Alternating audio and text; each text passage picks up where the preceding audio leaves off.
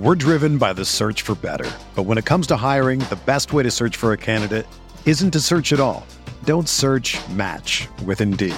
Indeed is your matching and hiring platform with over three hundred fifty million global monthly visitors, according to Indeed data, and a matching engine that helps you find quality candidates fast. Ditch the busy work. Use Indeed for scheduling, screening, and messaging so you can connect with candidates faster.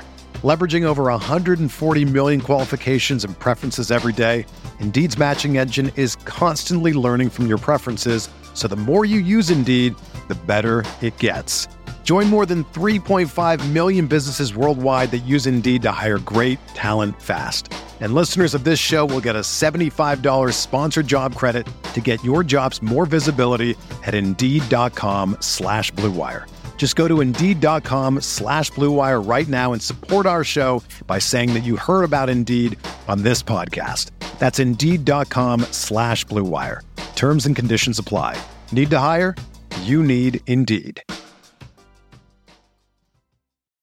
When you need mealtime inspiration, it's worth shopping Kroger, where you'll find over thirty thousand mouthwatering choices that excite your inner foodie. And no matter what tasty choice you make, you'll enjoy our everyday low prices, plus extra ways to save, like digital coupons worth over six hundred dollars each week. You can also save up to one dollar off per gallon at the pump with fuel points. More savings and more inspiring flavors make shopping Kroger worth it every time. Kroger, fresh for everyone. Fuel restrictions apply.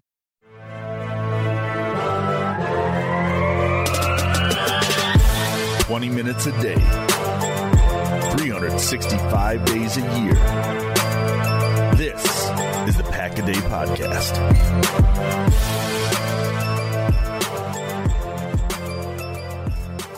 What's happening, everybody? Welcome back to an all new episode of the Pack a Day Podcast. I'm your host, Andy Herman. You can follow me on Twitter at Andy Herman N F L. My guest is the one and only Sam Monson. You can follow him on Twitter at P F F underscore Sam. Of course, he is P F F's lead N F L analyst and the co-host of the P F F N F L pod. Sam, welcome back. The last time we spoke was two weeks ago. The Packers were three and six. It looked like they might be getting ready to go three and nine with games coming up against the Chargers, the Lions, and the Chiefs. They do not. They beat the Chargers. They beat the Lions. They're now the five and six Packers with a very interesting game coming up with the Chiefs. First of all, how are you doing? Second of all, what the heck happened? Doing well, yeah. Um, I mean, the Chargers game kind of made some sense, right? The, those are two teams that were in a similar kind of position. But the one that really shocked everybody, I think, was that performance against Detroit on Thanksgiving, where on the one hand, the Lions went back to being the Lions, right? This is what they do on Thanksgiving. On the other hand, the Packers forced it. I mean, they absolutely dominated Detroit in a game that I don't think many people saw coming at all. It wasn't just, you know, Detroit mistakes, errors, and and let like open the door for Green Bay.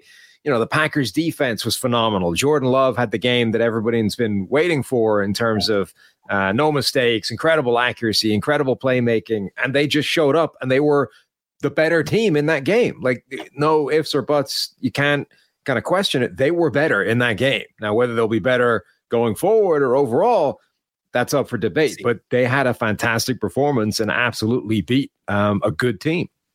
That was my big takeaway in both of those games as well. And I was a little bit of a wet blanket after the the Chargers game, saying like, yeah, they played well against the Chargers in moments, but the Chargers did everything they could to give that game away with multiple right. drops and just bizarro plays. And it felt like, all right, this is kind of like a, it's a nice win. We'll take it. But the Chargers definitely did their, their helping out in it. And the Lions game, I've said all week, like you go back and look at that in a couple different plays different. It's not a Lions win. It's like a forty-three to fourteen Packers win, um, and even more of a drubbing. I, I I was really, really impressed with Green Bay.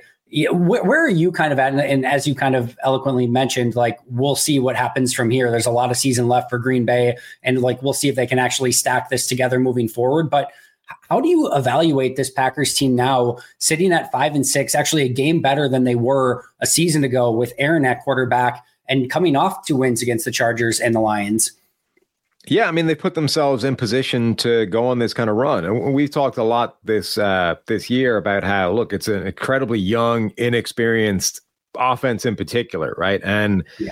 that's been contributing to all the mistakes they've made and, and the fact that they've been kind of holding themselves back and shooting themselves in the foot to a degree. But it also has meant that, you know, if there's development to be done in season, uh, this team could get a lot better quite quickly, right? The, the group being so young and inexperienced together um, may well, you know, give them a, a higher capacity for in-season improvement than some other teams where, you know, most players are veterans. You don't expect them to get an awful lot better during the course of the season. Like, this group could vastly improve its performance overall. And I think the Lions game was like an indication of where they can get to. Like, maybe that's not going to be their baseline going forward, but that kind of showed you what this team is capable of if those guys stop making those mistakes, if they do play to something like the the high end of their capacity and their ability and their potential. Um, and I think there have been kind of signs that various players in that offense are moving in the right direction, even if that represented like a big jump forward and, and maybe won't be the where they're going to be every single week. Yeah, I think so too. Uh, I've used the term proof of concept of like where this could head moving forward. I think we saw a little bit of that in this Detroit game of like, all right, if everything's clicking in, I think the impressive thing is how many injuries they had in that game, especially compared to Detroit, which was basically missing like Jonah Jackson. I guess we could go like Chauncey Gardner-Johnson from the beginning of the year too, but Detroit much healthier in that game than Green Bay, and Green Bay had a, a ton of injuries going in, still found a way to win on a short week, and I think you have to be excited. The other thing too, Green Bay still has yet to get any sort of semblance of a true running game going throughout the course of this year. The fact that they've been able to kind of do some of this stuff on offense with Jordan Love and with a really young core without much of a running game, we'll talk about more on that in just a moment, I think is also impressive.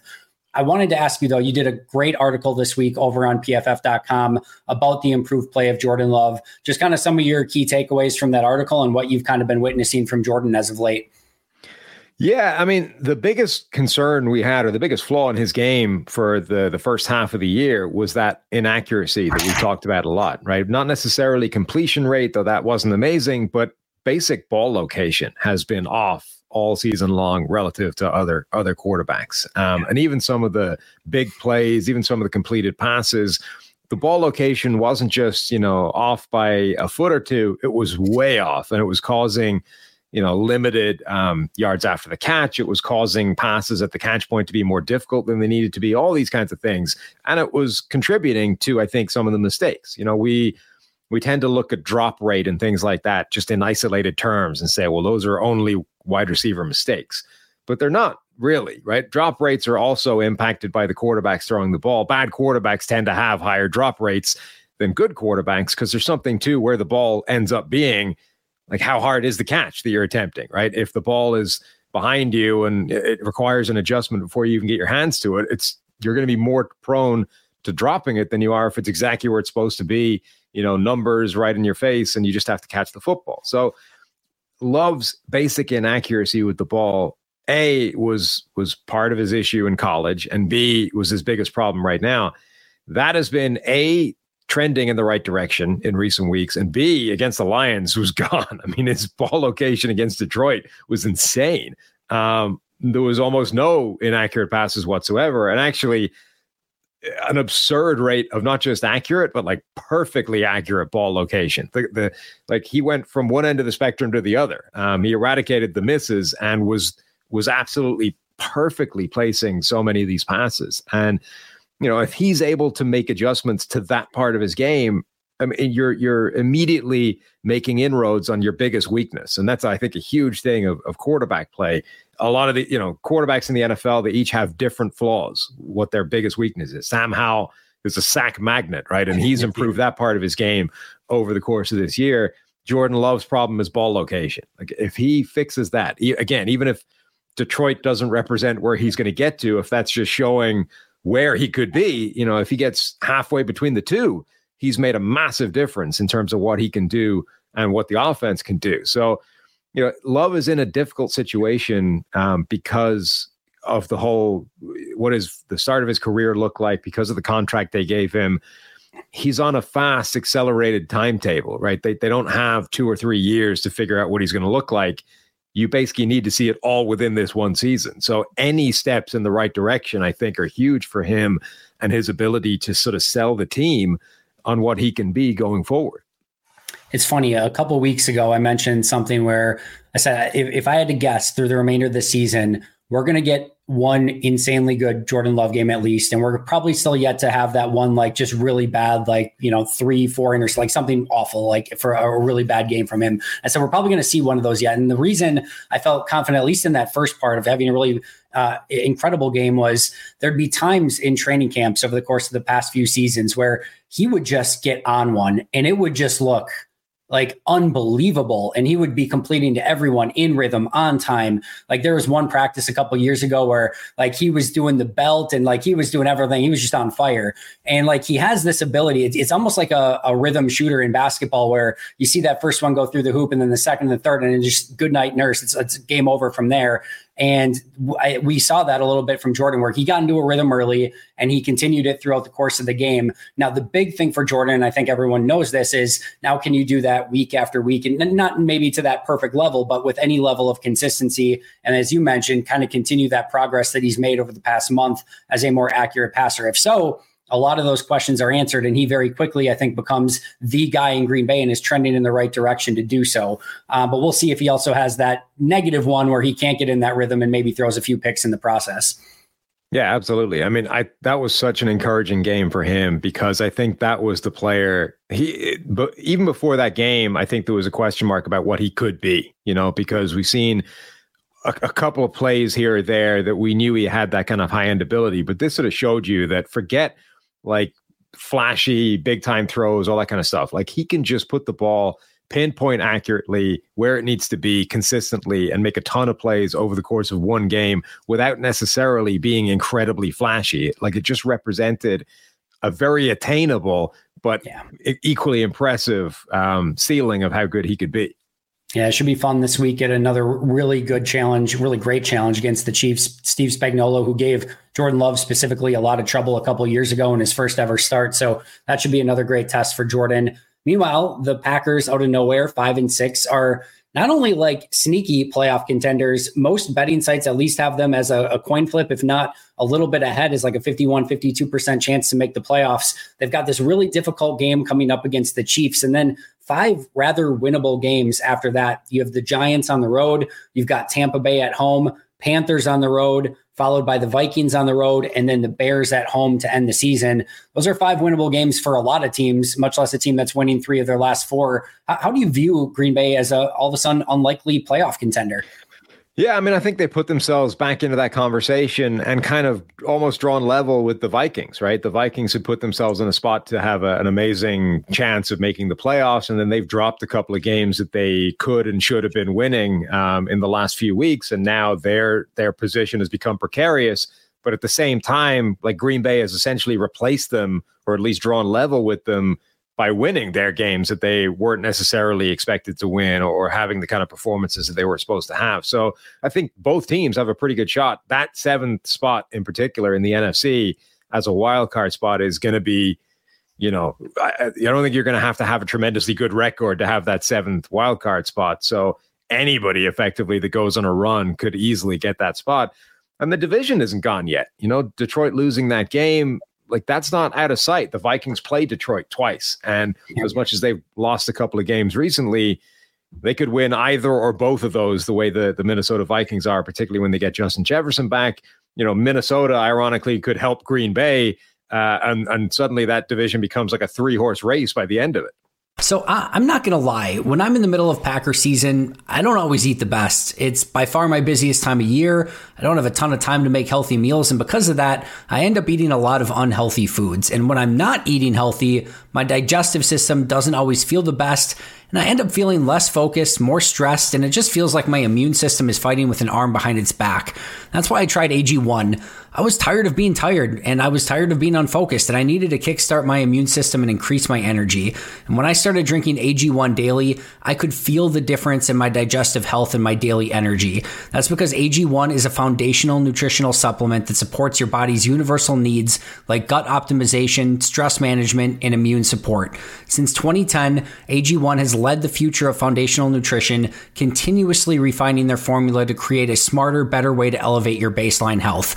Not only did I replace my multivitamin with A G one, but I love that every scoop includes probiotics for gut support, B vitamins for energy, and zinc to help support my immune health. And that's why Pack-A-Day is proud to be sponsored by A G one. A G one is the supplement that I trust to provide the support my body needs daily. If you want to take ownership of your health, it starts with A G one. Try A G one and get a free one-year supply of vitamin D three K two and five free A G one travel packs with your first purchase. Go to drink A G one dot com slash pack a day. That's drink A G one dot com slash pack a day. Check it out. This show is sponsored by BetterHelp. It seems absolutely wild to me that Thanksgiving is already over and we're already racing through the holidays, and before you know it, it's going to be New Year's Day twenty twenty-four. Part of me is incredibly excited for the holidays, the hustle and bustle, the magic, the love, the giving, everything amazing that goes into it every single year. But there's another part of me that's anxious, nervous, sad, emotional, and kind of just ready to put the holidays behind me and fast forward right past everything. For me, I always find it stressful trying to find the perfect gift for people, to try to make everyone's holiday a perfect success and to make sure everything goes off without a hitch. If we're being real, we all know that this time of year can be a lot, and it's natural to have a wide range of emotions and feelings during the holiday chaos. That's where therapy has come up huge for me. Amongst all the anxious and chaotic moments, therapy has been the anchor that's kept me grounded and the guiding light to get me through the season. I've learned to keep an eye on the positives, to avoid the triggers that cause me to be anxious, and to focus on all the joy and love that's surrounding me during the holidays. If you think that therapy could benefit you, it's time to give BetterHelp a try. BetterHelp will flex to your needs, your schedule, and your unique situation. You too can find your bright spot this holiday season with BetterHelp. Visit BetterHelp dot com slash pack a day to get ten percent off your first month. That's BetterHelp, H E L P dot com slash pack a day. Hey there. I'm sure you've heard a ton about daily fantasy sports, but I'm here to tell you that you've never experienced anything quite like Prize Picks. With basketball season here, you can now pick combo projections across football and basketball from the Specials League, a league created specifically for combo projections that includes two or more players from different sports or leagues. For example, LeBron James plus Travis Kelce at a ten point five combo of three points made plus receptions. Even more fun yet? Do you want to play alongside some of PrizePicks' favorite players like rapper Meek Mill and comedian Andrew Schultz? You can now find community plays under the promos tab of the app to view entries from some of the biggest names in the PrizePicks community each week. I've had so much fun making PrizePicks a part of my daily fantasy sports routine. They cover all of my favorite sports, have a ton of variety and different options to choose from, and the player choices are immense. I even had a fun J K. Scott selection the other day for the Chargers game. I recently had a big win on Saturday morning in a London game, and it just made the viewing experience so much more enjoyable. It's fun, it's exciting, it's easy, and there's a level of Of creativity and uniqueness about it that I really, really enjoy. So go to prizepicks.com slash packaday and use code packaday for a first deposit match up to one hundred dollars. That's prizepicks.com slash packaday using code packaday for a first deposit match up to one hundred dollars. Prize Picks, daily fantasy sports made easy. It would be very, very interesting. And certainly if, if Detroit does go on like a little bit of a spiral or suffers an injury at a wrong position or something, they, you could easily see them, you know, kind of rolling back to the pack. And I like I'm so intrigued the you know the rest of the season. Of course, you get that number seven seed and the reward is either going to be the forty-niners or Eagles on the road, which is not exactly a, an amazing prize. But still, for a young team like Green Bay, just to get that playoff experience, even if they have to roll into one of those spots and, you know, get the get the L, it is still, I think, valuable for for the team. You brought up an interesting point on uh, the P F F pod, or at least you and Steve both did. It sounds like maybe you'd mentioned it to him off the air, of the Christian Watson post-Thanksgiving run. We saw it last year in his rookie year, and it was incredible. And then this year, just he had the injury again to start the year, started off like almost like in reverse, not even neutral, just kind of going backwards. And then as of late, you started to see it pick up, and then against the Lions, you get the big catch early, a contested catch here and there, like just looked totally different at the touchdown a couple weeks ago in the back of the end zone against the Chargers. Are, are we getting the, the post-Thanksgiving Christian Watson run? Is this going to become a real thing for him? Yeah, maybe. We had a listener a couple uh, years ago um, mention to us that like Brian Hoyer was only good before Thanksgiving, and then as soon as Thanksgiving hit, Brian Hoyer would turn back into a pumpkin and you would never get good games again. um, yeah, Christian Watson so far, I mean, it took until reasonably late last season for him to break out. And then he went on that incredible run of touchdowns and, and looked like one of the best receivers, rookie receivers in the N F L heading into year two. And it just, none of that was the case heading into this season. And then Thanksgiving hits and you have that incredible game. Like, again, that was the game they've been trying to get going for Christian Watson all the way through the season. Um, and you suddenly get it in that Lions game where everything seemed to work on, on both sides of the ball. So, yeah, like uh, hopefully from his perspective and from the Packers' perspective, that's it. That's the the spark that's going to recapture what he had late last year and and create that kind of run again. Because clearly he has, you know, the physical, the the the size, the speed, the athleticism, like that stuff plays. And then he just needs to string together what he's been able to do in his best games. It would certainly be a huge positive for Green Bay if he did, you know, and was capable of having another stretch like he had right around this time a season ago, because uh, he looked like, uh, you know, he just had a major breakout at the end of last year. If he can do that again, that'd be massive. I do want to act like we're a long ways away, I guess, mostly in the N F L. We can always talk draft in some capacity, but we're a long ways away from the draft. There's a lot of top wide receivers, it looks like, that are going to be in that draft. I'm curious just your thoughts in general on the Packers wide receiver room now that we've seen a few more of these guys. Watson and Dobbs in their second year. Dontavian Wicks is separating at a really impressive level, for a, especially for a, a fifth round rookie. Jaden Reed is coming up with some explosive plays week after week after week. Even Malik Heath this week has a really impressive game. If you're Green Bay, are you comfortable with that five wide receiver group the way that it is right now and them being still young and, and developing? Or if, if you're Green Bay, are you still being like, you know, if there's a, if there's the right receiver there in the first round, they should still be very active and looking in that direction? I think it kind of depends whether we get this Christian Watson run that we just talked about. If he does go back to what he was towards the tail end of last season and go on a run and look like that guy again, then I think you can kind of, you can talk yourself into going out of the season and say, we're pretty set. They're all very young, but we've seen enough out of all these guys to be comfortable. You know, maybe I wouldn't then rush to draft a receiver in the first round. I wouldn't keep it, or I wouldn't have it prevent me drafting one at all. You know, if a guy you like yeah. is in the second, third, wherever, then sure. But I, I wouldn't see it as a glaring need. If we don't get that from Watson, you know, if that was an isolated incident, or we get two games, three games, whatever, but we're still have questions about what he's going to be going forward, then I think you you do want to find some kind of solution to that, like the number one guy, because I think all the other players that they have, whether it's Jaden Reed, Romeo Dobbs, um, you know, Dontavian Wicks, any of these other guys, I think they're really useful um, complementary pieces. I think they're useful parts of a, of a receiving core, but the kind that get like exponentially enhanced by finding that number one guy. Kind of the way when you put Jamar Chase on the Bengals, right? All of a sudden that looks like the best wide receiver room in the N F L. When you take him off, it's like, ah, we could really use a number one guy, right? It's not the same yep. thing. Um, I think a number one, a true number one receiver makes the same difference to the Packers. And maybe that is Christian Watson, and it's just been a little bit of a bumpy road for him to get there. But if he isn't able to show that for the rest of the year, I think they still need to try and find that guy. Yeah, having that number one true playmaking option is still super important. I still think Green Bay is going to go into the draft next year one way or the other, very much with the best player available mentality. And if that ends up being a wide receiver, so be it. You figure out the rest later. But I'm really intrigued by this group of wide receivers and what they can kind of become long term. But to your point, Christian Watson, a huge wild card in that. And if he hits the top end, you're probably set. And if he doesn't, if he kind of bottoms out and it's just like this is what Christian Watson is, then you're probably left wanting just a little bit more. Uh, let's jump over to the defensive side of the ball. A player that I think is starting to catch some eyes is defensive lineman Karl Brooks, who has had some really impressive plays, but this week might have been his best week. ninety-one point five grade per P F F against the Lions. What have you been seeing from Karl Brooks, and what can he kind of bring to this team, not only right now, but maybe moving forward as well? Yeah, I think he's a really solid defensive lineman. Um, he, you know, he made some good plays as a kind of a lot of modest wins as a pass rusher. Wasn't necessarily anything incredibly decisive in there. Some solid plays against the run as well. And then he had that forced fumble on Jared Goff. That was what sort of spiked his grade up to ninety plus, um, given, given the sort of playing time that he had in that game. I love Karl Brooks at draft time. I still think yeah. he might be miscast in terms of, he's got an interior defensive lineman's body, but I think his best traits, or not his best traits, his best um, sort of techniques are actually edge rusher techniques. He's a weird three hundred pound edge rusher. And yep. the N F L doesn't like that. So they make him an interior guy where I think he's going to be quite good.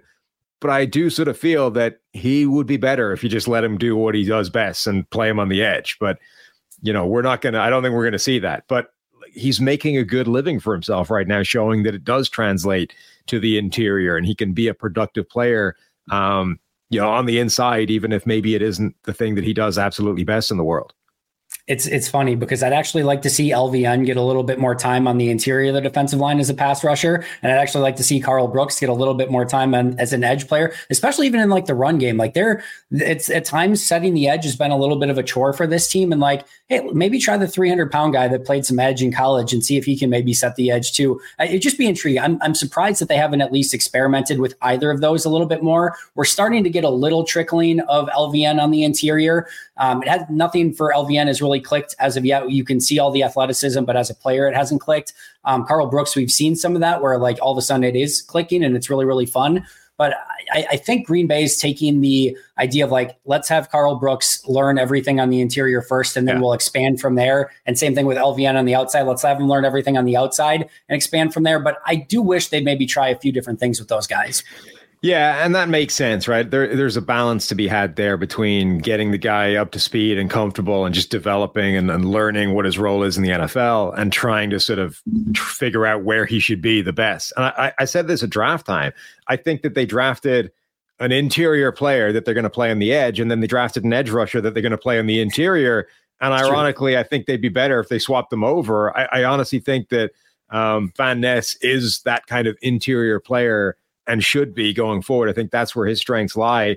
And I think Carl Brooks is just a miscast edge rusher. Like they, I understand why you don't play him there, but he reminded me a bit of Charles Grant. Um, if anyone yeah. remembers him back in the day for the Saints, Charles yeah. Grant was like a two hundred ninety pound four three defensive end. It didn't make any sense.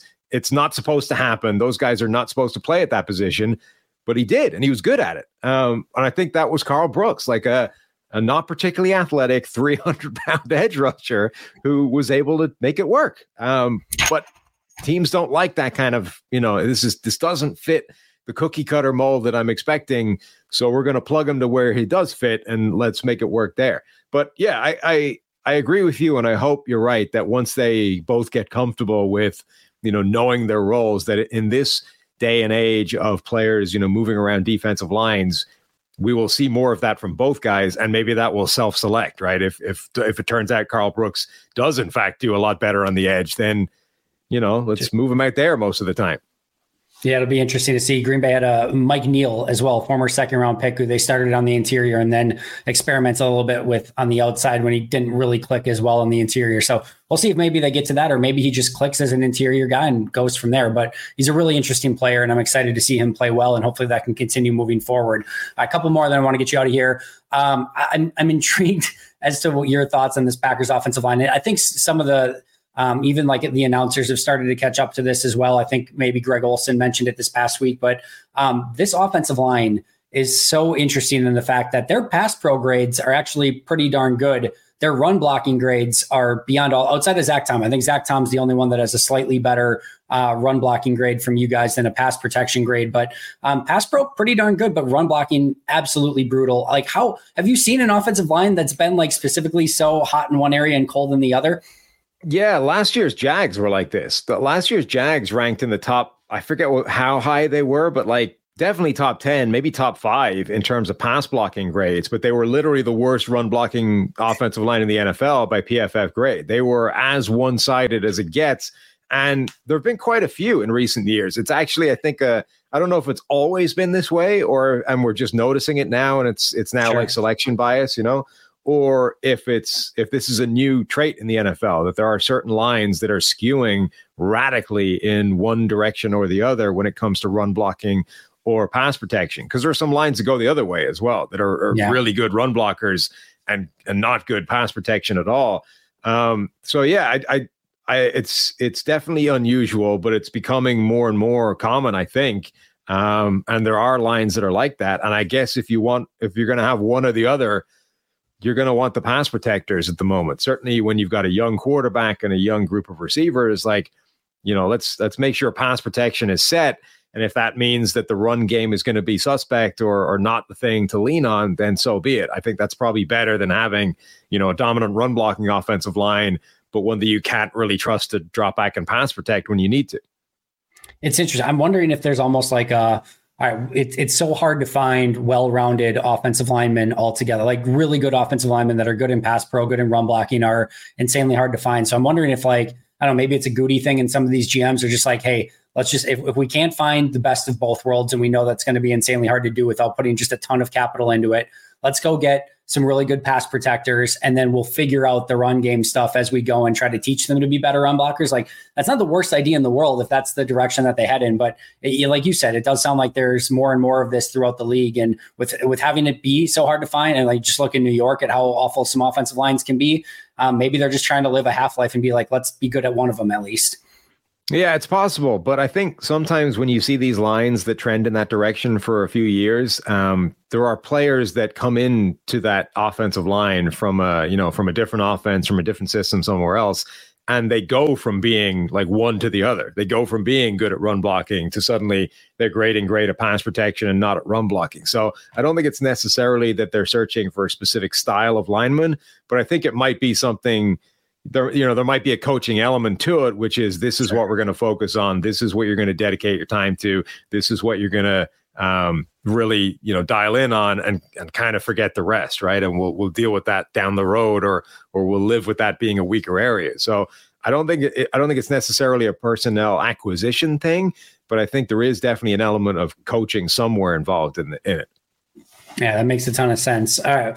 This one, I'm sure we could probably spend thirty minutes on in and of itself, but just kind of wanted to get your thousand foot view now that we're a little bit more through the season. We're coming off Jordan's best game. We just find out that Aaron Rodgers' practice window is open, whatever that means. I still have a hard time believing he's going to come back this season based on where the Jets are at. And this entire equation is super clouded by the fact that, of course, Aaron tears his Achilles in the very first, you know, drive of the very first game, but a little bit separated from it.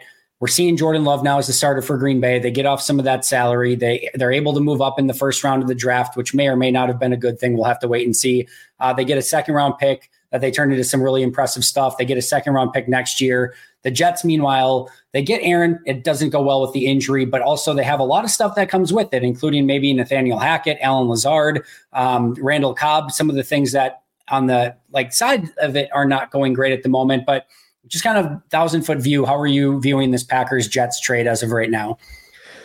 Yeah, I mean, I think Green Bay won the trade at the time. Um, I think, you know, it was a strange, they played chicken, right? Like the the point where it was such a weird deal because Rodgers had sort of come out and publicly said he wants to play for the Jets. And at that point, nobody has any leverage because yeah. everyone knows it has to happen. Rodgers wants out. The Jets need him desperately, and the Packers need to get rid of him because he's already said he wants out, and you can't, like, you know, try and get the deal done, then then announce to him, hey, sorry, Aaron, you're stuck here for another year. So nobody had any leverage, but the Jets were the team that blinked first, and apparently blinked hard because the trade that they ended up giving up, I thought, was massive relative to expectations or, or to what they maybe could have gotten him for if they'd been more patient or more willing to play hardball, or, you know, simply hadn't been the team that, that blinked first.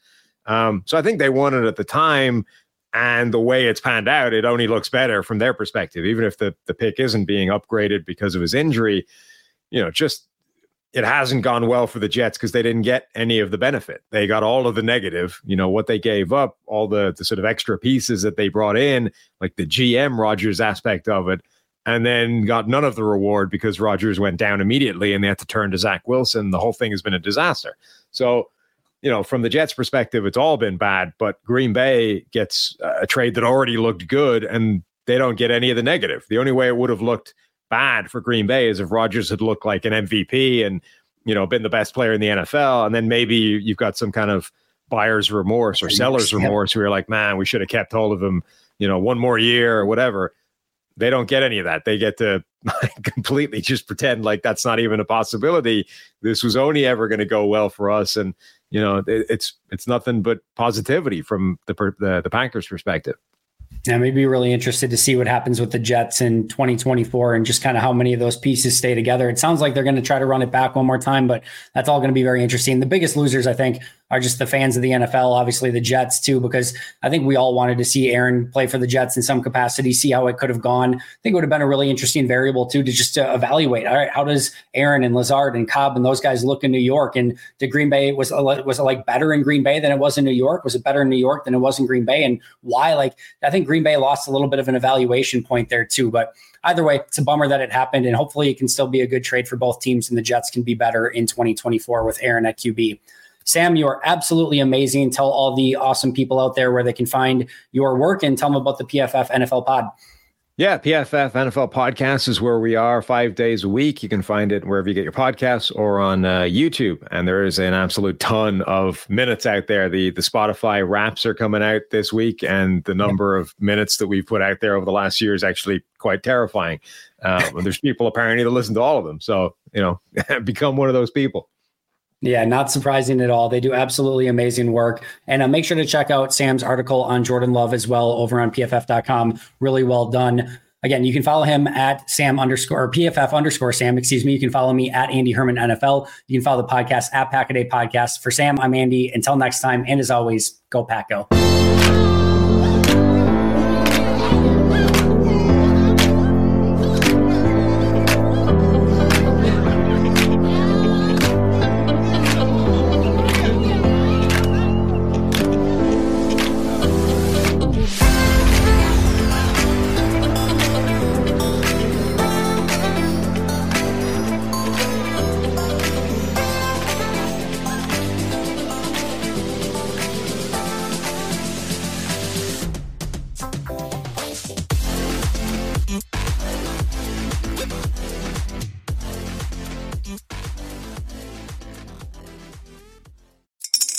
Spring is in the air at Littleton Coin Company, and we want to help you brighten your collection. Visit us at littleton coin dot com all month long to enjoy fifteen percent off your purchase. With a wide selection of coins, paper money, supplies, and more, Littleton Coin Company has something for every collector's taste. Use promo code SPRING at littleton coin dot com for fifteen percent off your purchase all month long. Restrictions apply. Littleton Coin Company. Serving collectors since nineteen forty-five.